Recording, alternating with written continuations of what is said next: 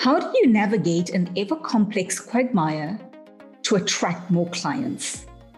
Welcome to Business Without Barriers, the show helping you tap into the greatness and genius within you to turn barriers into breakthroughs, and the show bringing humanity back to business.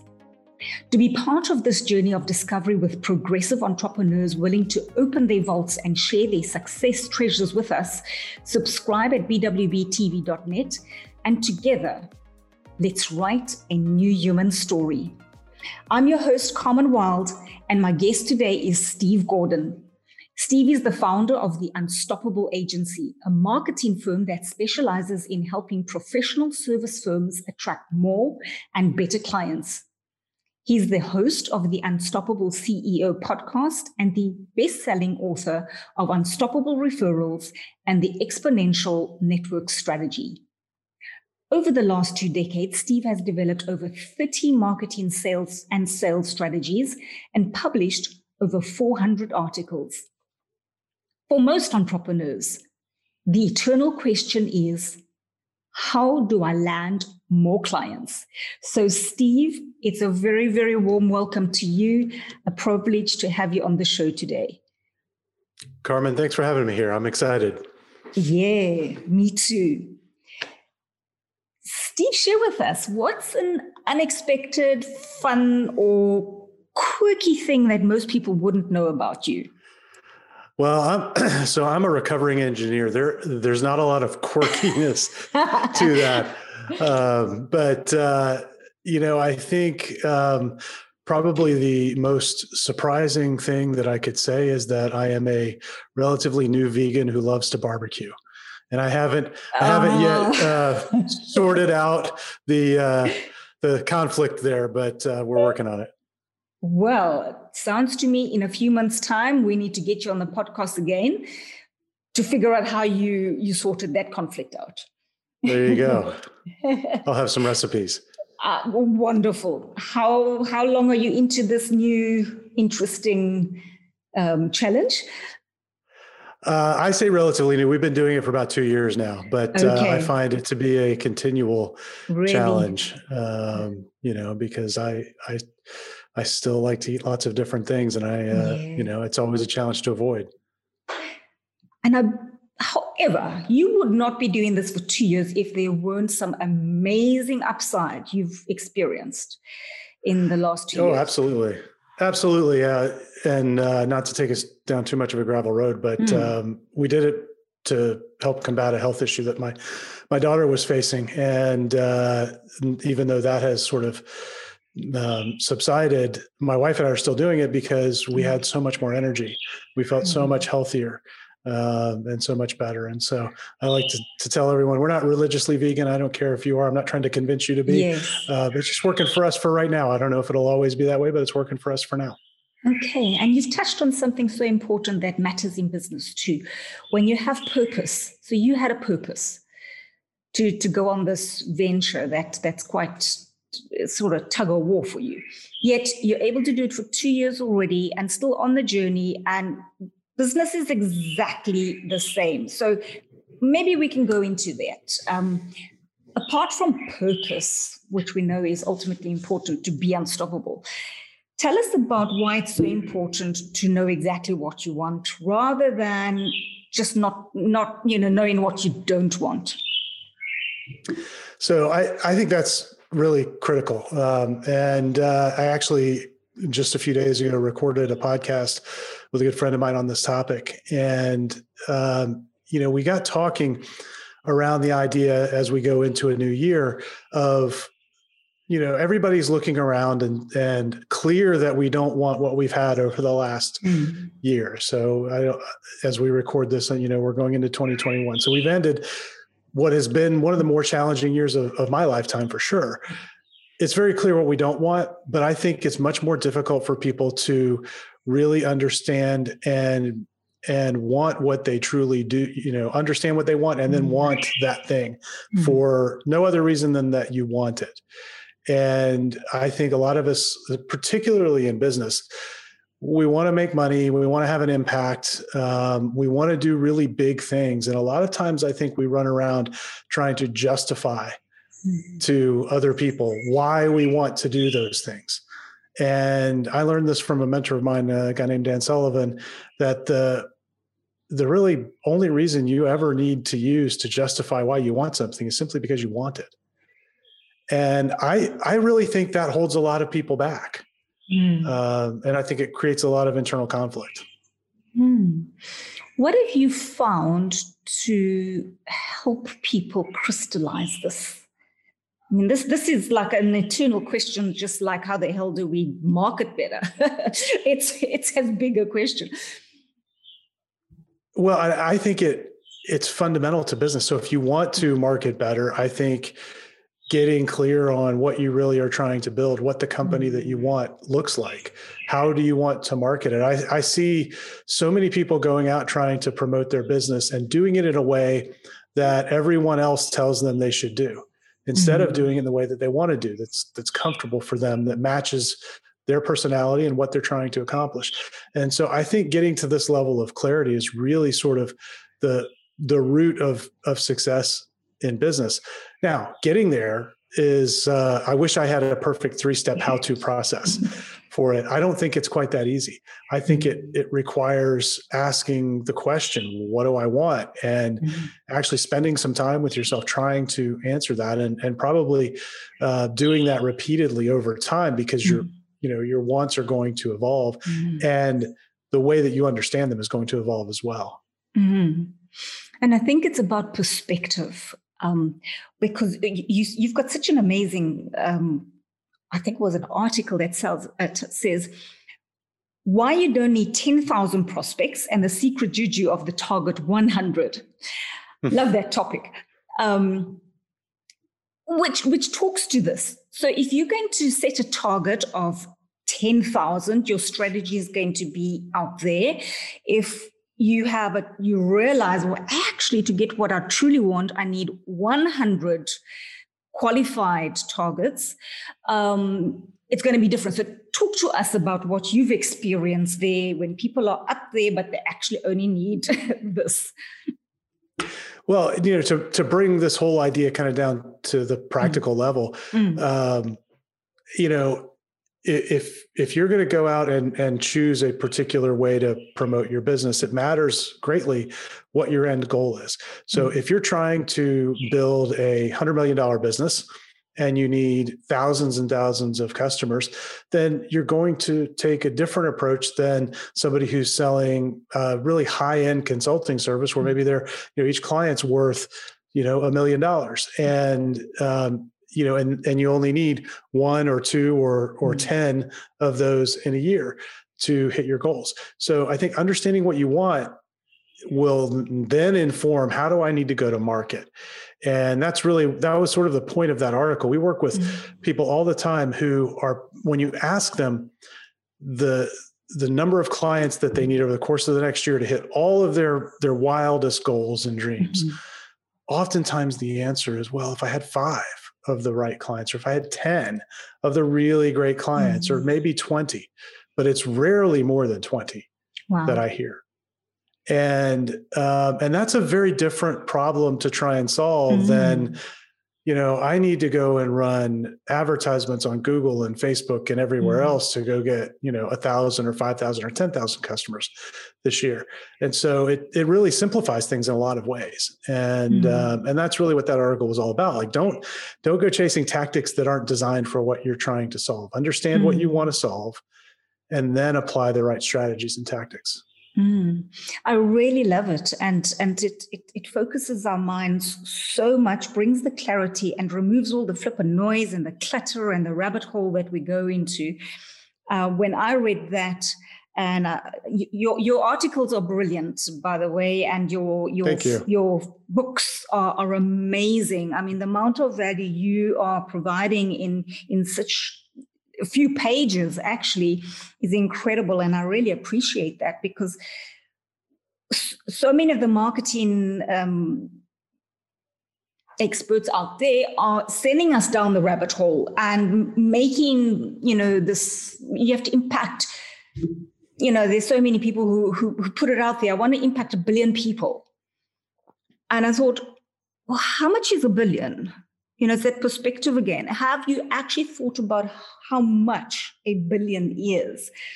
Mm-hmm. And, and it's the same again, even the number a million, I want to impact a million people. Well, when you bring it back down, you know, do we actually know what we're meaning? So absolutely, let's let's look at what do we want? Why do we want that? And what does it actually mean in practical terms?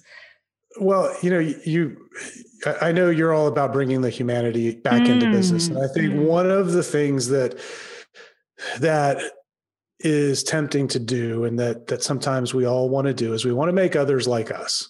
Yeah. And I don't, you know, that's, that's a, that's a human quality. It's not mm-hmm. necessarily a good human quality. uh, and so the there's all this pressure to have this mega impact because mm-hmm. some businesses and the ones that tend to get a lot of the press are set up that way because that's mm-hmm. newsworthy.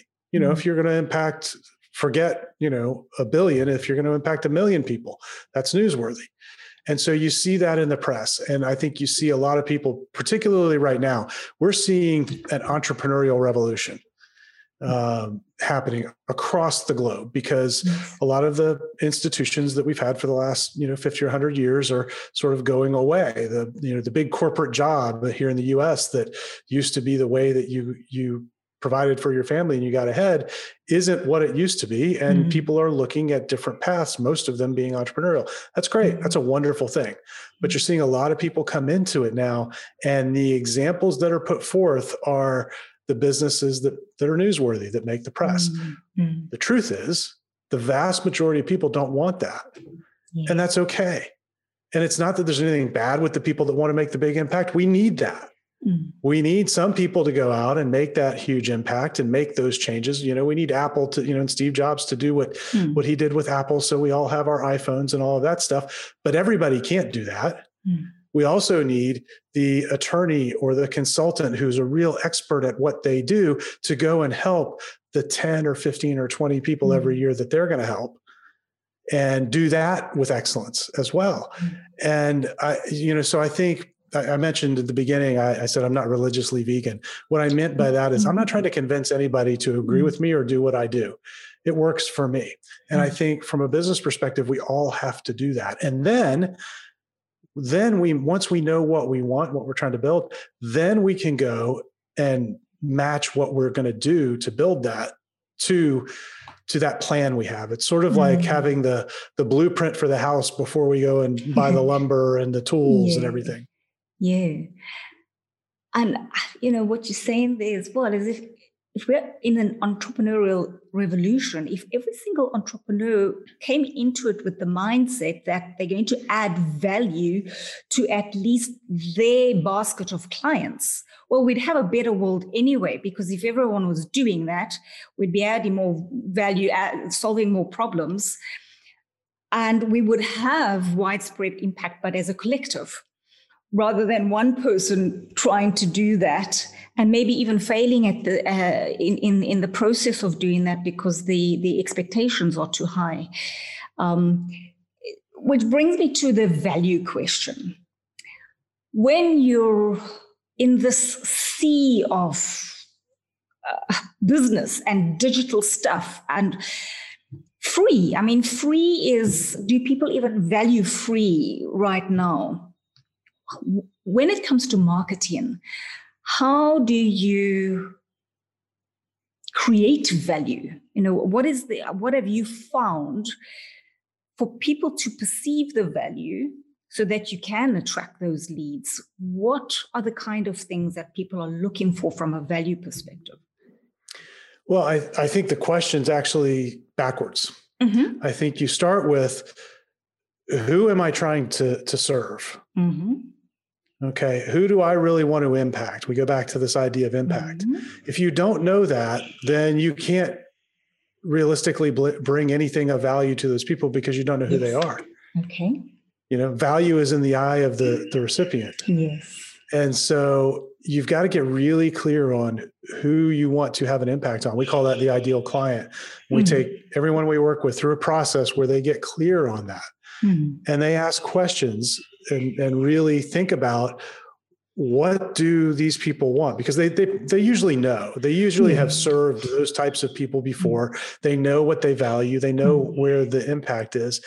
And oftentimes we get caught up i think in business in talking about what we do from our perspective mm. rather than from the perspective of the people we're trying to help. So we want to get inside their heads and inside their their thinking to understand what's really most important about what it is that I'm I'm doing for them. Mm. And it's mm. often not what we think it is on the surface. Mm. You know, there are, you know, if we dig a, a, few layers deep, we'll find here's the real thing that they value or that they mm. appreciate. Mm. And as you begin to understand that, now you know how to go back and infuse that into your marketing to give value to others like them. Mm. Which is what I appreciate about what the way in which you put out your your value. So there's a very clear message. You're aligned across everything that you're doing. You're not like selling eggs on this side and then trucks on the other side. you're you're very aligned, and every single one of the articles or book or whatever it is you're putting out, I feel like you're taking me on a journey, even though it's a free piece of information. You, you, you speak about the problem as if you really understand me the client. You then go into what you shouldn't do and and and i love that. Like you don't need these thousand tactics. You only need three things. And let me tell you what those three things based on experience. I really appreciated that because i've been measuring what am i valuing when i am you know consuming stuff and and and that's just to to share that because we get caught up Thank in you. what it is that we it's a pleasure what it is that we need to put out. Um, it's like you say it's it's in the eye of the recipient which is so true. If we go back to when it all started for you um, what what do you think shaped you into this unstoppable ceo we know today well, first, I'm not the unstoppable CEO. Um, that name, that name actually came from a conversation I was having with a buddy of mine, and yeah. he was asking me who we really wanted to uh, serve in the business mm-hmm. early on, mm-hmm. and mm-hmm. I was describing, you know, the the business owner who'd been in business for a while. They had, you know, they'd been presented with all of these challenges. They had those nights, you know, staring at the ceiling, mm-hmm. wondering how am I going to make payroll, and mm-hmm. somehow they figured out a way to make it through and just keep going. And he said, Oh, they're mm. unstoppable. And I said, Well, there we go. We've, we've got our word. So, uh, so it really describes the people that we serve because okay. they are unstoppable. Yes.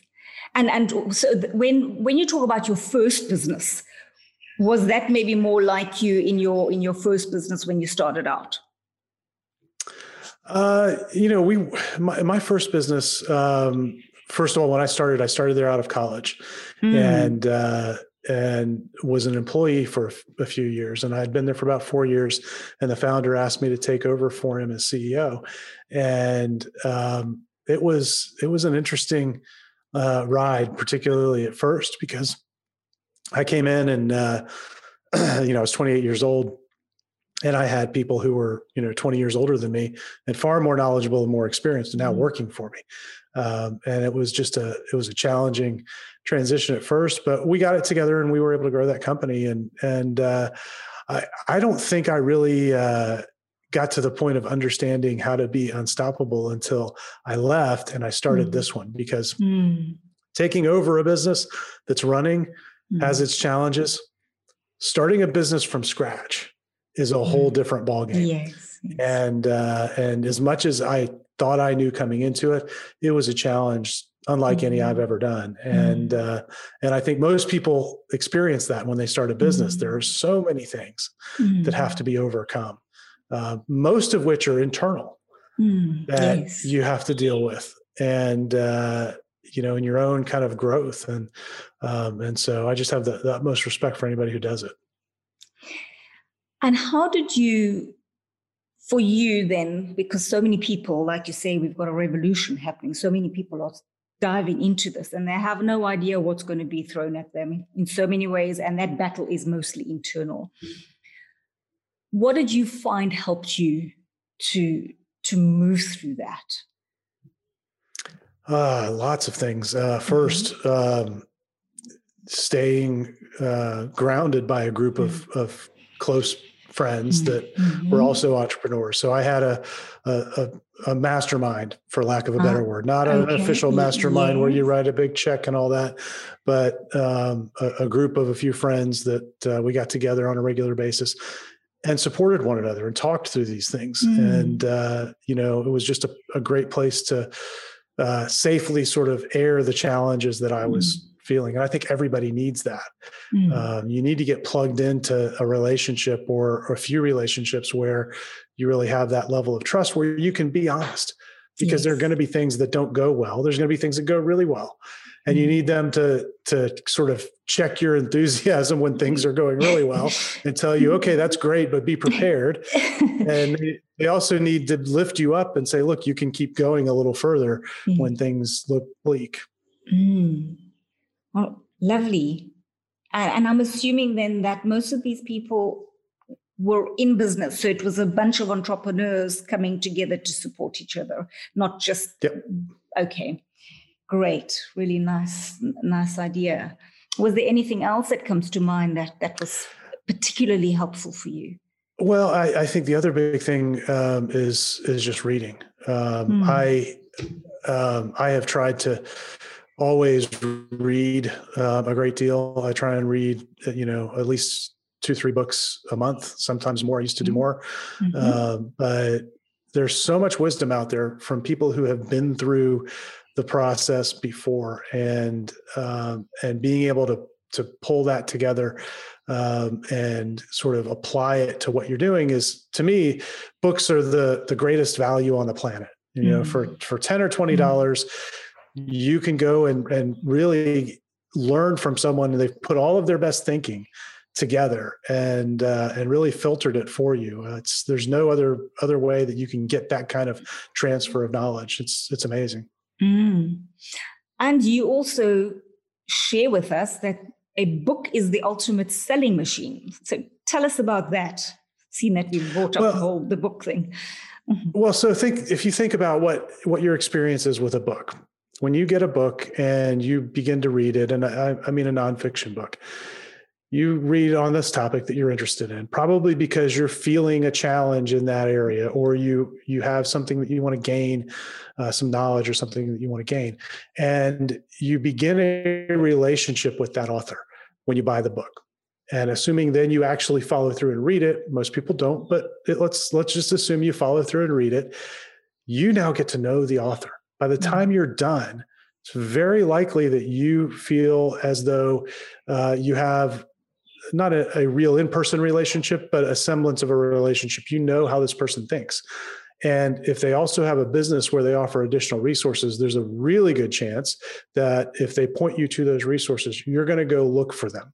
Mm. And you're going to see them as a, a trusted advisor to you and the book is is really the the best way to communicate that because it it carries more authority than any other type of information. So we're you know content marketing is all the rage right now. Mm-hmm. and it's great. I, I, do a ton of it. You, you mentioned all the articles that mm-hmm. i've written. I've written a, a, ton of articles. I have a podcast. We just have uh, surpassed 200 episodes. So i do all kinds of content marketing. But the very most impactful content that i ever create are my books Hmm. And the the reason for that is they have staying power and they have a um, a weight that an article or a podcast episode mm. by itself does not carry. Mm. Um, and so I have, uh, in fact, here I'm, you know, this is a, a, book I'm reading right now by a guy mm. named Jim Collins. It's sitting here on my desk. So Jim Collins right now owns five and a half by eight and a half inches of my desk. He owns real estate in my office. Okay. Mm-hmm. And what I've been able to do with my books and what we do with our clients is they're able to, to send those books out into the world and own real estate in the office. Or in one case, I had one of my books, I had a client who came to me uh, he said, A buddy of mine gave me your book two years ago. It's been sitting on my nightstand next to my bed for two years. I haven't read it. I'm tired of looking at it. I need I need what the title says. You're my guy, and can you help me? you know, because I owned that real estate and had a little mm. billboard there reminding him, mm. he didn't even have to read it. Now, if he read it, he'd have likely been um, an even better prospect and sooner. But uh, that, to me, that's the power of of a book. People don't throw them away. It's taboo in our society to throw books away, and uh, and so they hang on to them. And it's just a little mm. reminder that you're there, um, mm. and you put your best thinking. Uh, it's a way to clone your best thinking. Um, I I talk to professionals all the time who are really expert at what they do, and the the shame of it all is that the only way to experience their expertise is to make an appointment with them, and that's hard to do because time is mm. limited. It's a way mm. to exponentially multiply your impact in the world and uh, impact and help people that you you may never meet, and also attract an awful lot of new business to yourself. So, Steve, out of everything that someone that really wants to have impact in the world and, and then, of course, also wants to attract clients, would you say that is a worthwhile time investment for an, for someone with? Mm-hmm. I think every entrepreneur should have a book. Period. If if you've created a business to make a change in your corner of the world, whatever that is, you likely have a an opinionated view of how whatever you do should be done. And if there's value in your opinionated view of how to go about solving the problems that you solve, then you have every reason to write that down, to organize your thinking, and to get it out to as many people as you possibly can. And um, and not simply because it'll have an impact, uh, because it will have an impact out in the world, but also selfishly because it will be the best thing that you do in your business. Mm. And what I also like about what you're suggesting is because most people thinking about a book, it's like, oh my word, are you serious? I mean, how do I even start that? And and we tend to think about books are 250, 300 pages you're suggesting something else. Tell us about that. Well, I, you know, I, have written one of those longer books. My first hmm. book was um, about 35 or 40,000 words. Typical sort of business books are mm. in that range on up to about 50 or 60,000 when I sat down to write that book, it was so intimidating to think I have got to put 35,000 words down. I'm not a, at the time, I didn't consider myself a skilled writer. And, uh, and I had tried twice before and failed to finish a book. Um, I'd gotten about halfway through two books and thrown them both in the trash. So between the two of them, I'd written enough words. and um, and so what I discovered in in the process and finally getting through the project successfully was that it actually didn't have to be difficult. It didn't have to take a lot of time, but the really critical thing was having the right structure. Mm-hmm. And I, that's now that we work with entrepreneurs to help them create books, hmm. we've learned that having a structure to start with is really the most important step to ensure that you're going to finish the project successfully.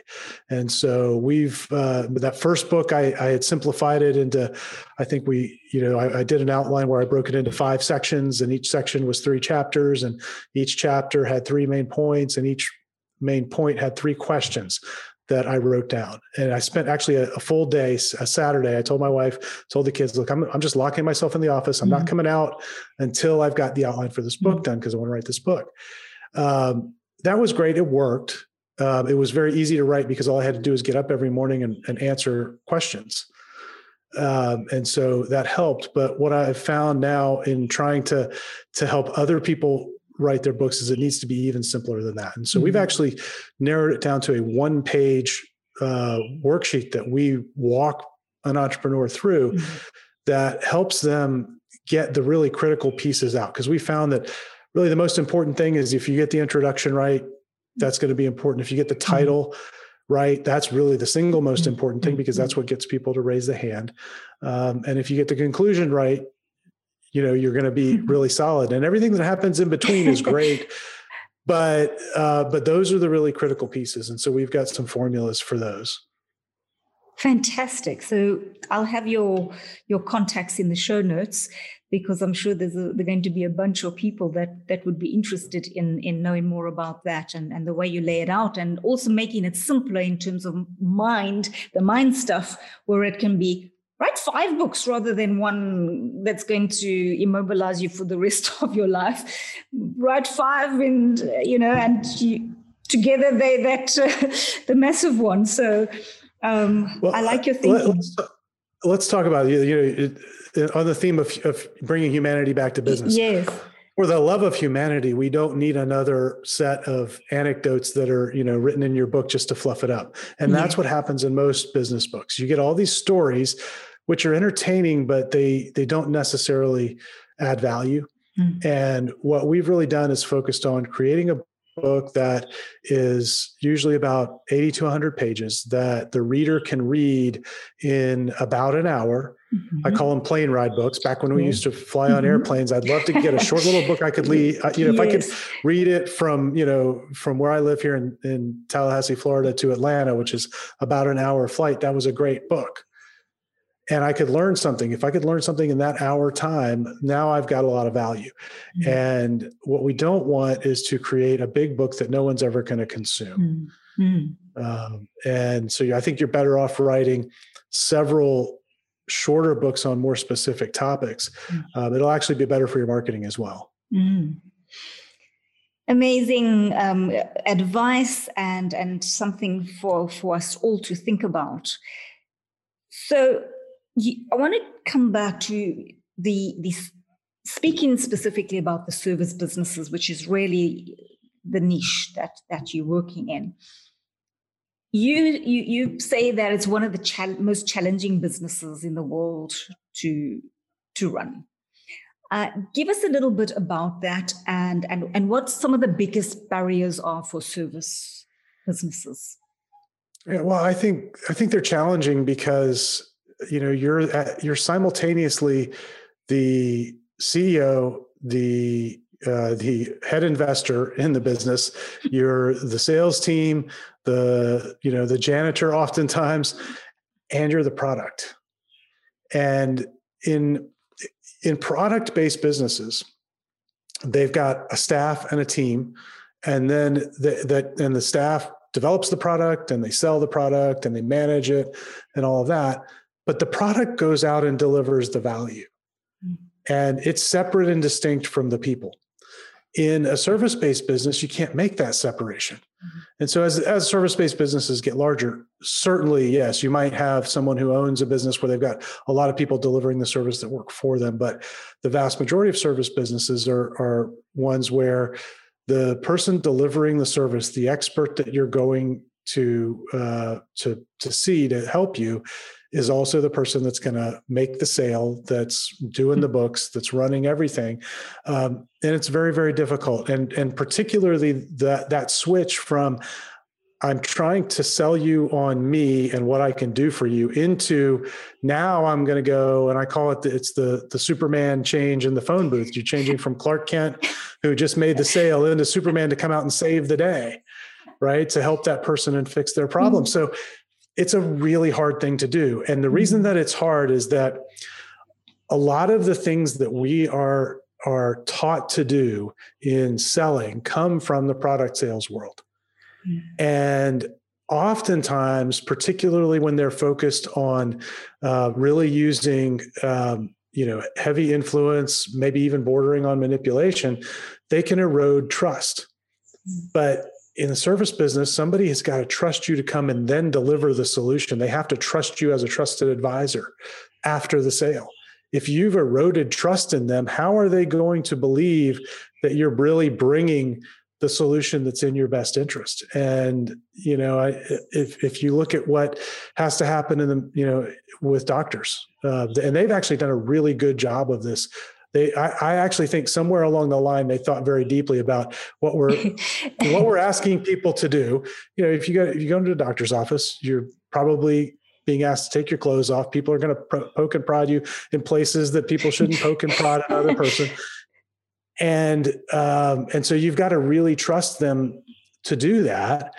And at the end of that, they're going to prescribe things that are going to be fairly unpleasant.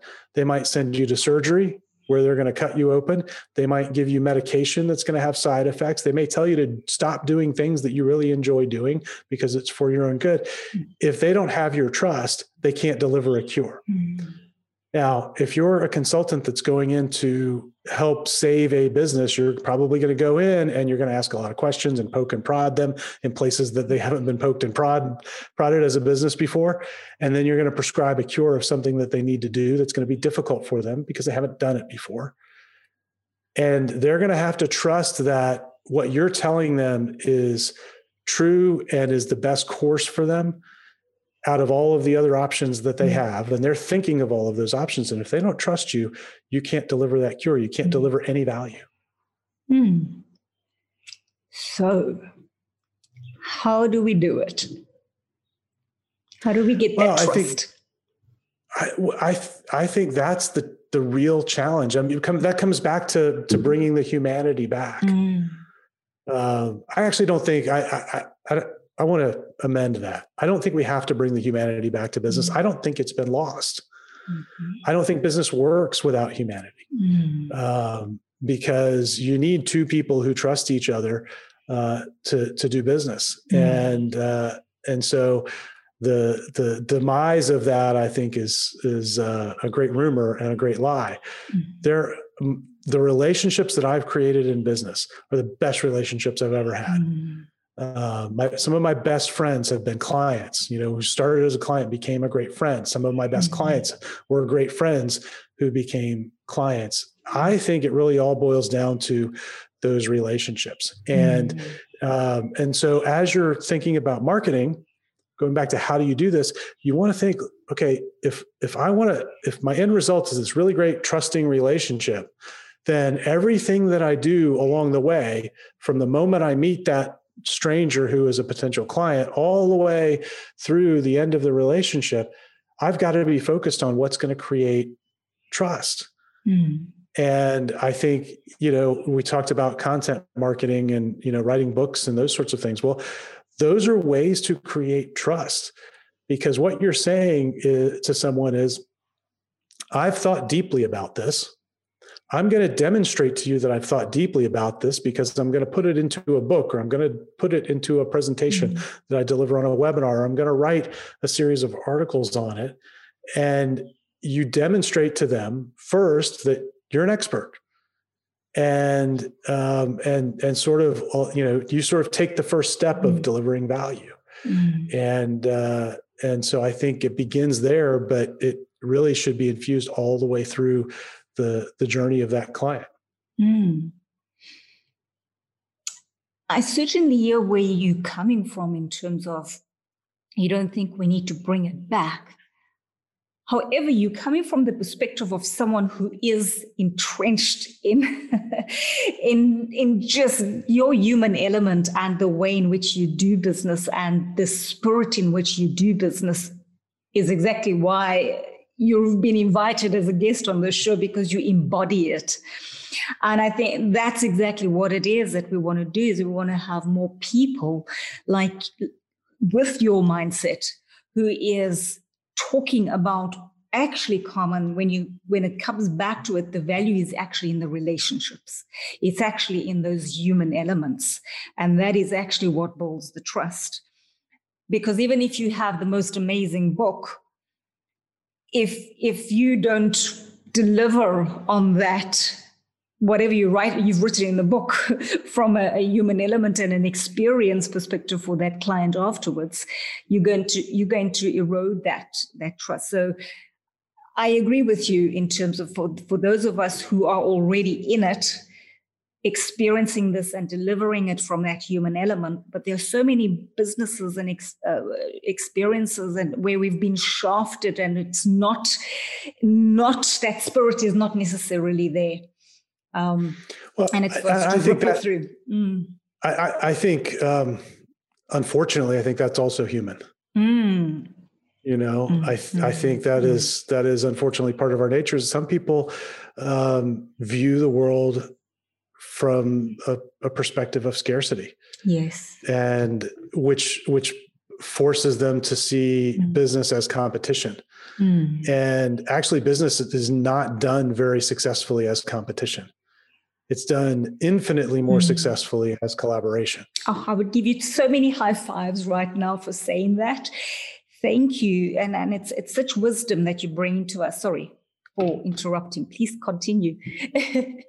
well, I mean, if you think about it, um, when when you look at business from the perspective of competition the assumption that you have to make is that it's a zero sum game yes. that yes. if you and I are in the same marketplace and I win a piece of business that you lose the opportunity for that mm. piece of mm. business but that's actually not how business works and it's not mm. actually how money works because money is simply an idea of mm. value which means that it can be infinite.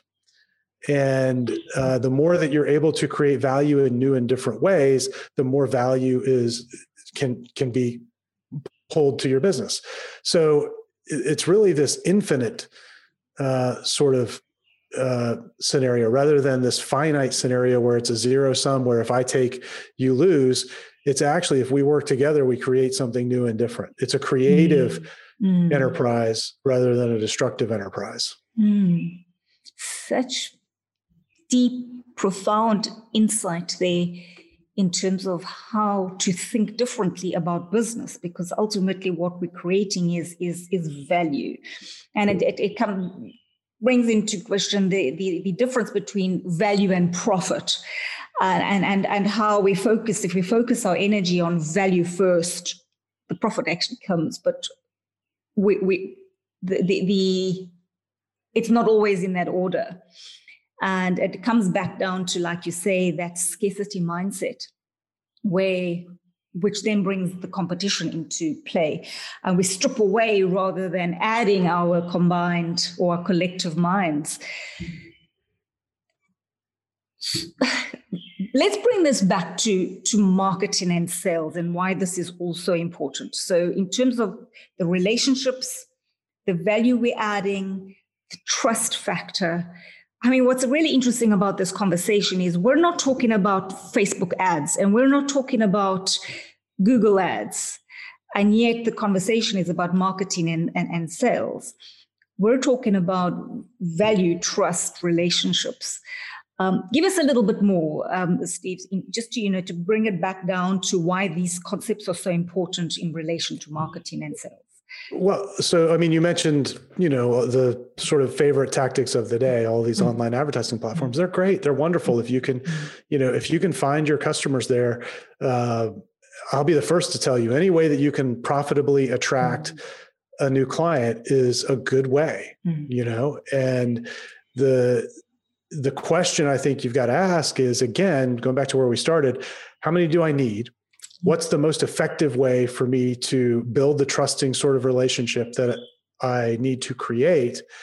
And if you are trying to get thousands of customers, then you're probably going to need something like those online platforms to help amplify your message. Mm-hmm. But if that's not what you need, if you need in the even in the small hundreds, you know, mm-hmm. or the dozens mm-hmm. or the few, then other tactics are going to be far more effective and and will not only be effective in the short run but will be more effective in the long run it's hard to make paid advertising work people don't understand um, mm-hmm. i think just how difficult it is to put a short little message in front of a total stranger who i mean if you think about it in terms of facebook um, is not there because they're looking for advertisements. They're there to uh, connect with with their friends and family. And all of a sudden, here you show up trying to convince them to go buy something, um, or even to go do something free, like watch a webinar. Um, mm-hmm. Not the mindset that they're in, and um, you know, and so making that happen is difficult. Mm-hmm. It's very, very difficult to do. Even professionals, professional marketers uh, who have studied this their entire career are generally only hitting about uh, two out of 10 mm-hmm. in most campaigns.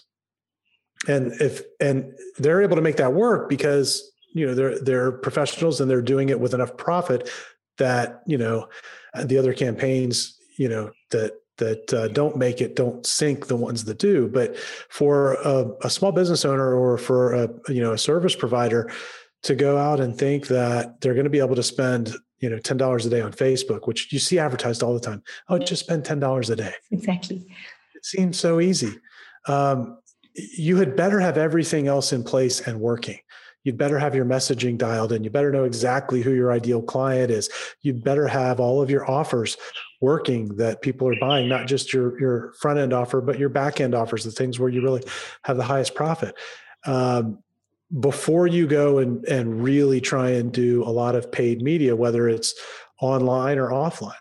Um, you know, and so there are ways that you can uh, that you can go out and again capture the knowledge that you have focus it on the problems of the people that you're, you're you know you really want to be a hero to and then get that in front of them. And uh, you know you can do that with a book you can do that with articles you can do that with videos online you can do it lots of different ways. Uh, at the end of the day you want to be in front of real people mm-hmm. and real people who have the challenges that you can solve. Um, and so the the first place we want to start is really go, kind of going back to knowing who those people are and where they congregate and how I can get in front of them the easiest, fastest, most effective way. So I was going to ask you, and I think you've partly answered it then. Say we've got a service professional, they want maybe a dozen clients. I'm assuming you're talking, when you say dozen, you're meaning per month. So they want a, a dozen new clients per month. Um, or it could I, worked, actually, like you say, high end. It could be I, for you. I have I have worked with a number of, of businesses for whom a dozen clients a year was a great year for them. Okay, all right. So say let's we're talking about a dozen clients. We're not talking about the hundreds. What is the framework you're going to sort of go through with them? If you could give us that.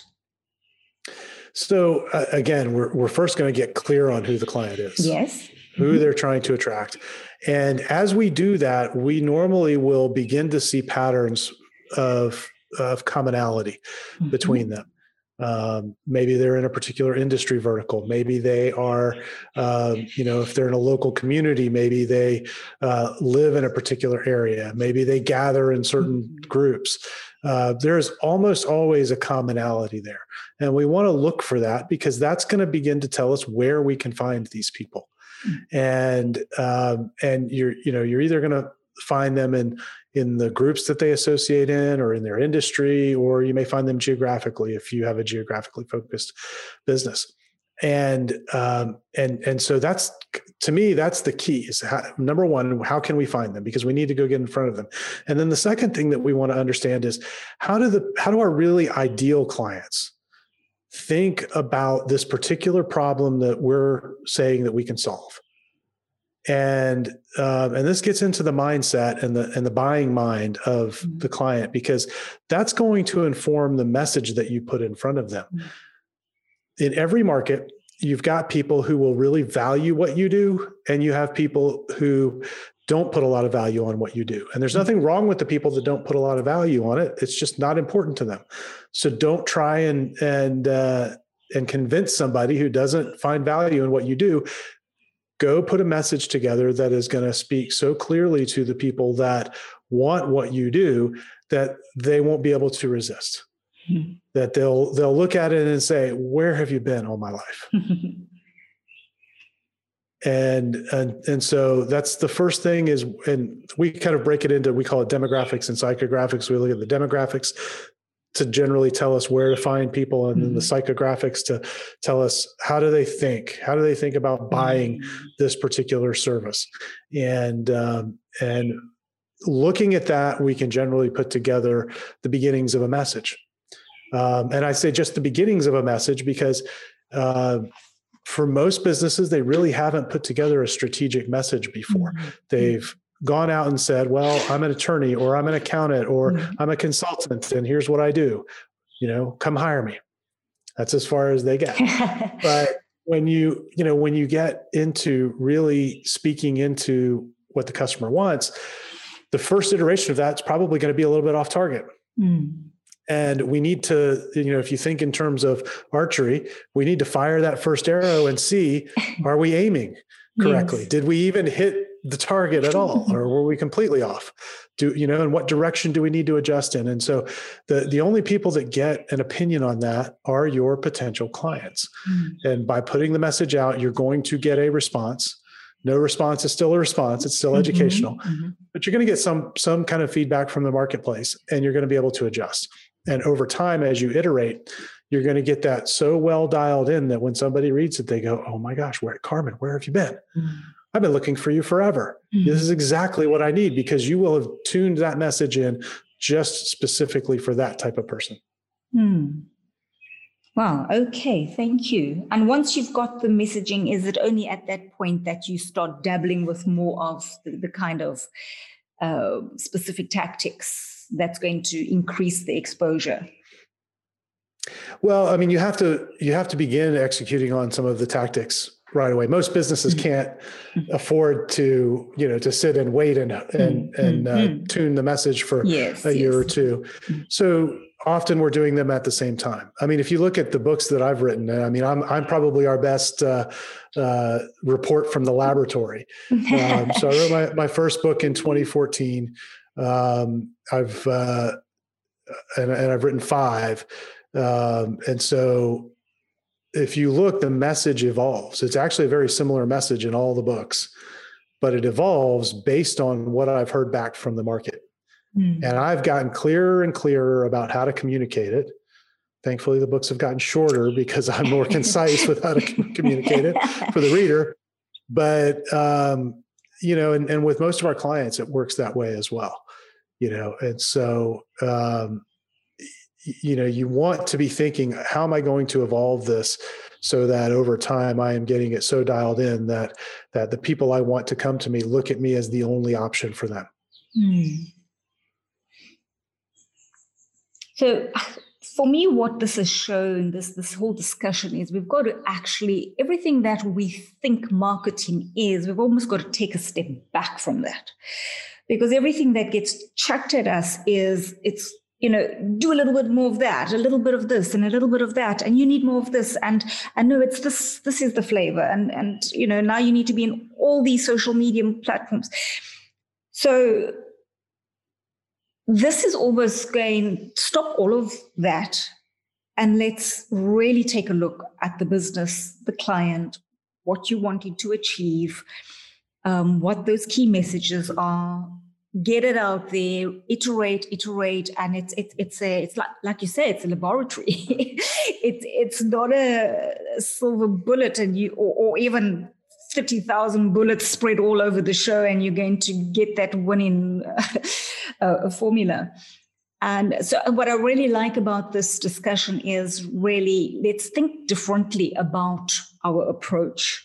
Let's let's be more holistic in the approach and and um, talk to people like you who've been in the trenches and who've done the research already and who who know what works and what doesn't work and together the collaborative approach for each business you you get that uh, winning recipe over time well and you know you hear a lot of people that want to tell you well it's just so easy Mm. And if that were true, everybody would be a billionaire. Exactly.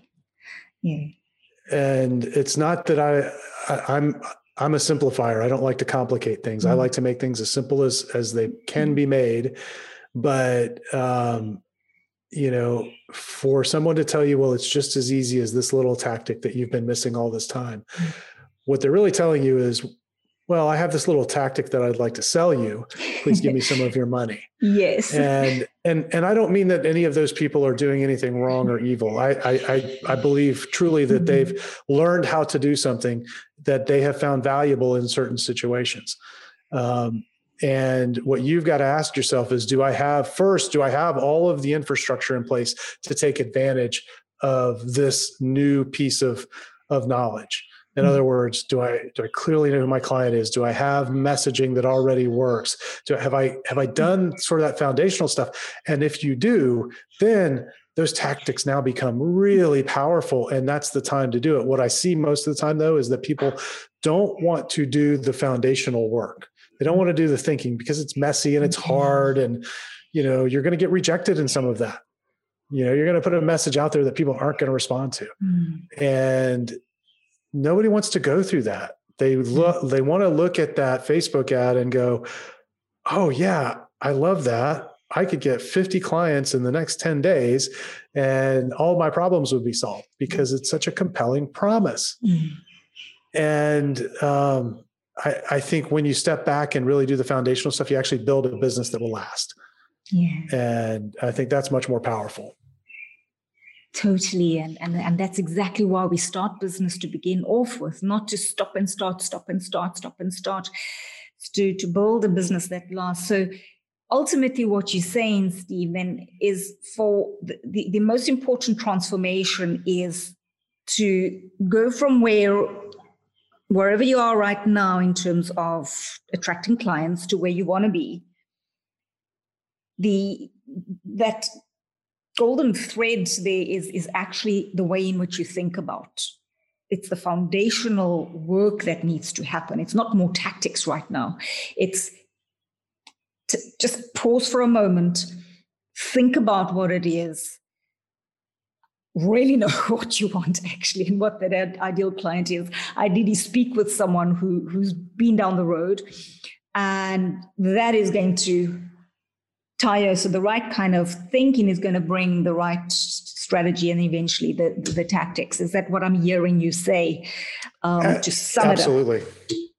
Yeah, absolutely. And and it actually gets really fun when you've got that foundational stuff in place because mm-hmm. then a lot of tactics become available to you and you can yes. experiment. So I always keep a little bit of budget set aside for a new mm-hmm. tactic and mm-hmm. I always commit to it usually for 6 months to a year to really give it an opportunity to work, but I love tactics. You yes. know, I'm I'm the best customer for all of those Facebook ads, right? But um, but they work far better now because I've you know I've done that thinking, and they work better for a lot of the businesses that we work with because they've done that foundational thinking.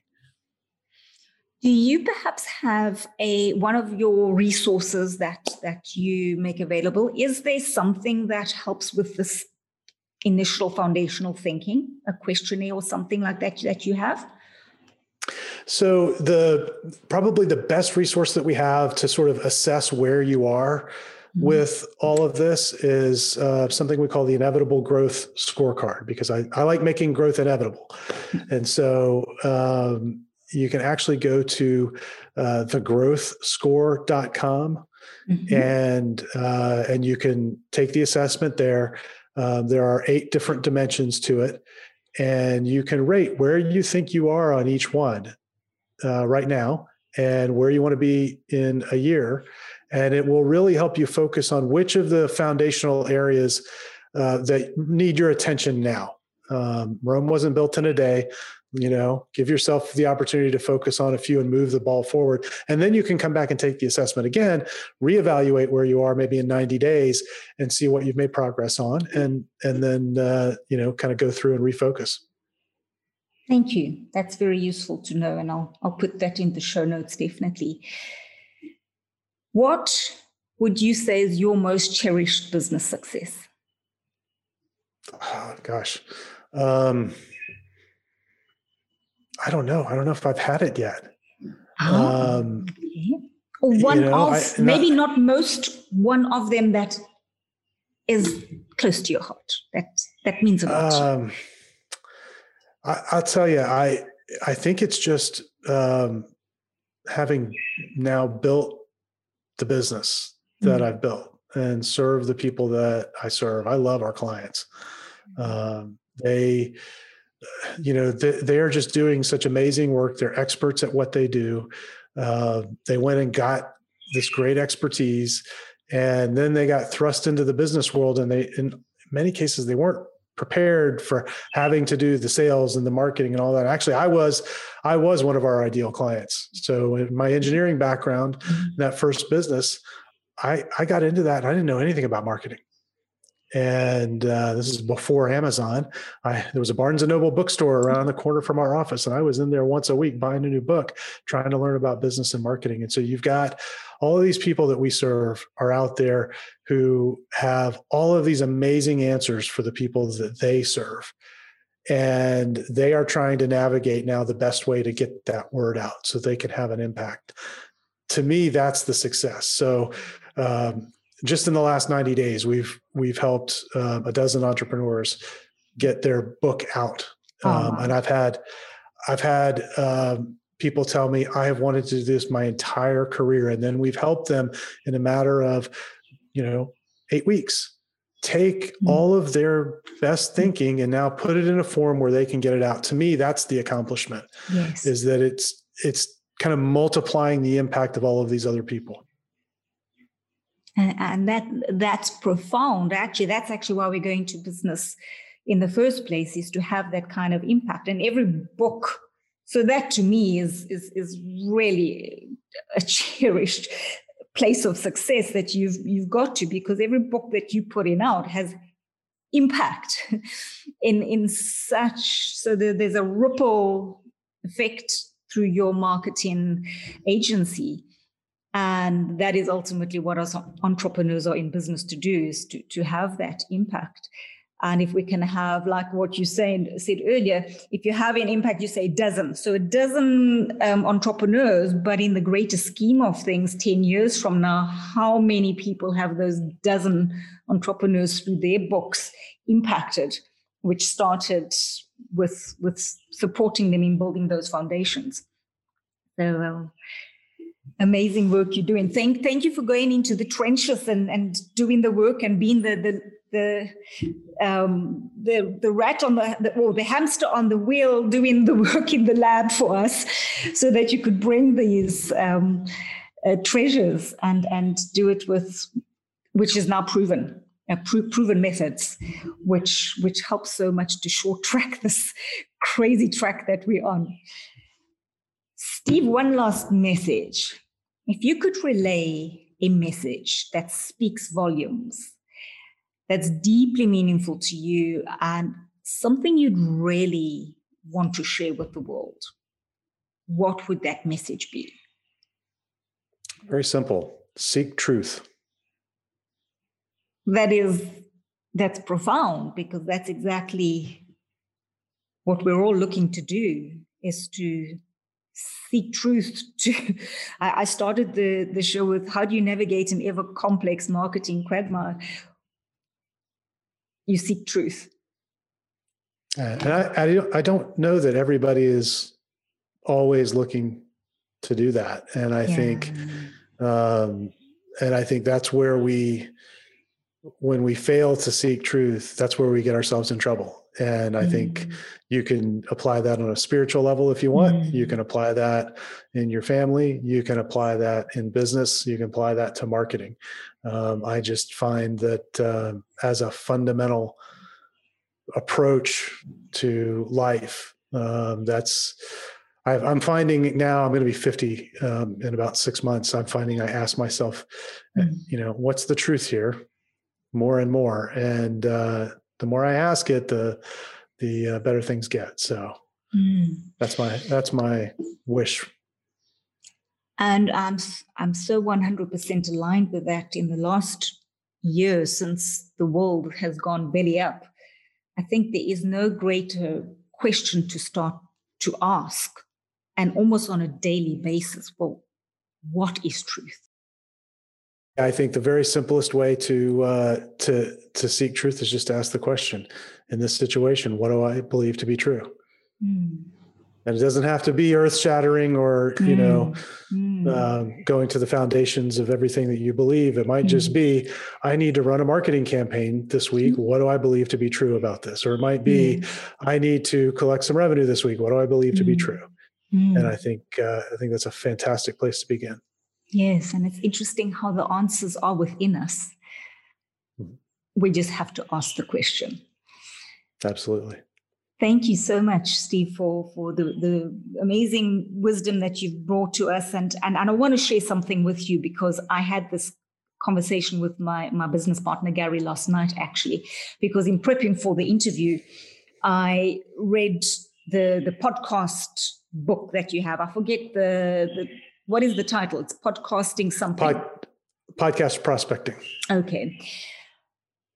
And I said to him, because I'm forever out there seeking truth when it comes to business. And I said to him, when I read Steve's book, I felt like I had found truth. Wow. Thank you. It's such a pleasure. And, and it's amazing that that's how you have, that's the note you ended on because you are so aligned with that that it's in your work. And that was what I picked up. And, and he even said to me, she's, um, wow, out of all the things that you keep looking for, and in terms of marketing stuff, what you've shared with me, that certainly sounds like you found a framework that that is closer to truth than than, than what's out there. So thank you for that. Thank you. To all of those of you watching, listening to this, I I think you know truth when you hear it. And I would encourage you, if you're wanting to navigate this marketing minefield that we're in as entrepreneurs, no matter where you are in your, your business cycle, I will have all the contact details uh, in the show notes. Read Steve's books. Like he has said, it all comes down to the foundations. Let's think right. Let's make it about the client and first of all, knowing exactly what it is that we want, because it all starts from that. Everything else follows from there. And um, seek truth. With that, asking those questions, we are sure to find the answers that are fitting for all of us. Until next time, lots of love.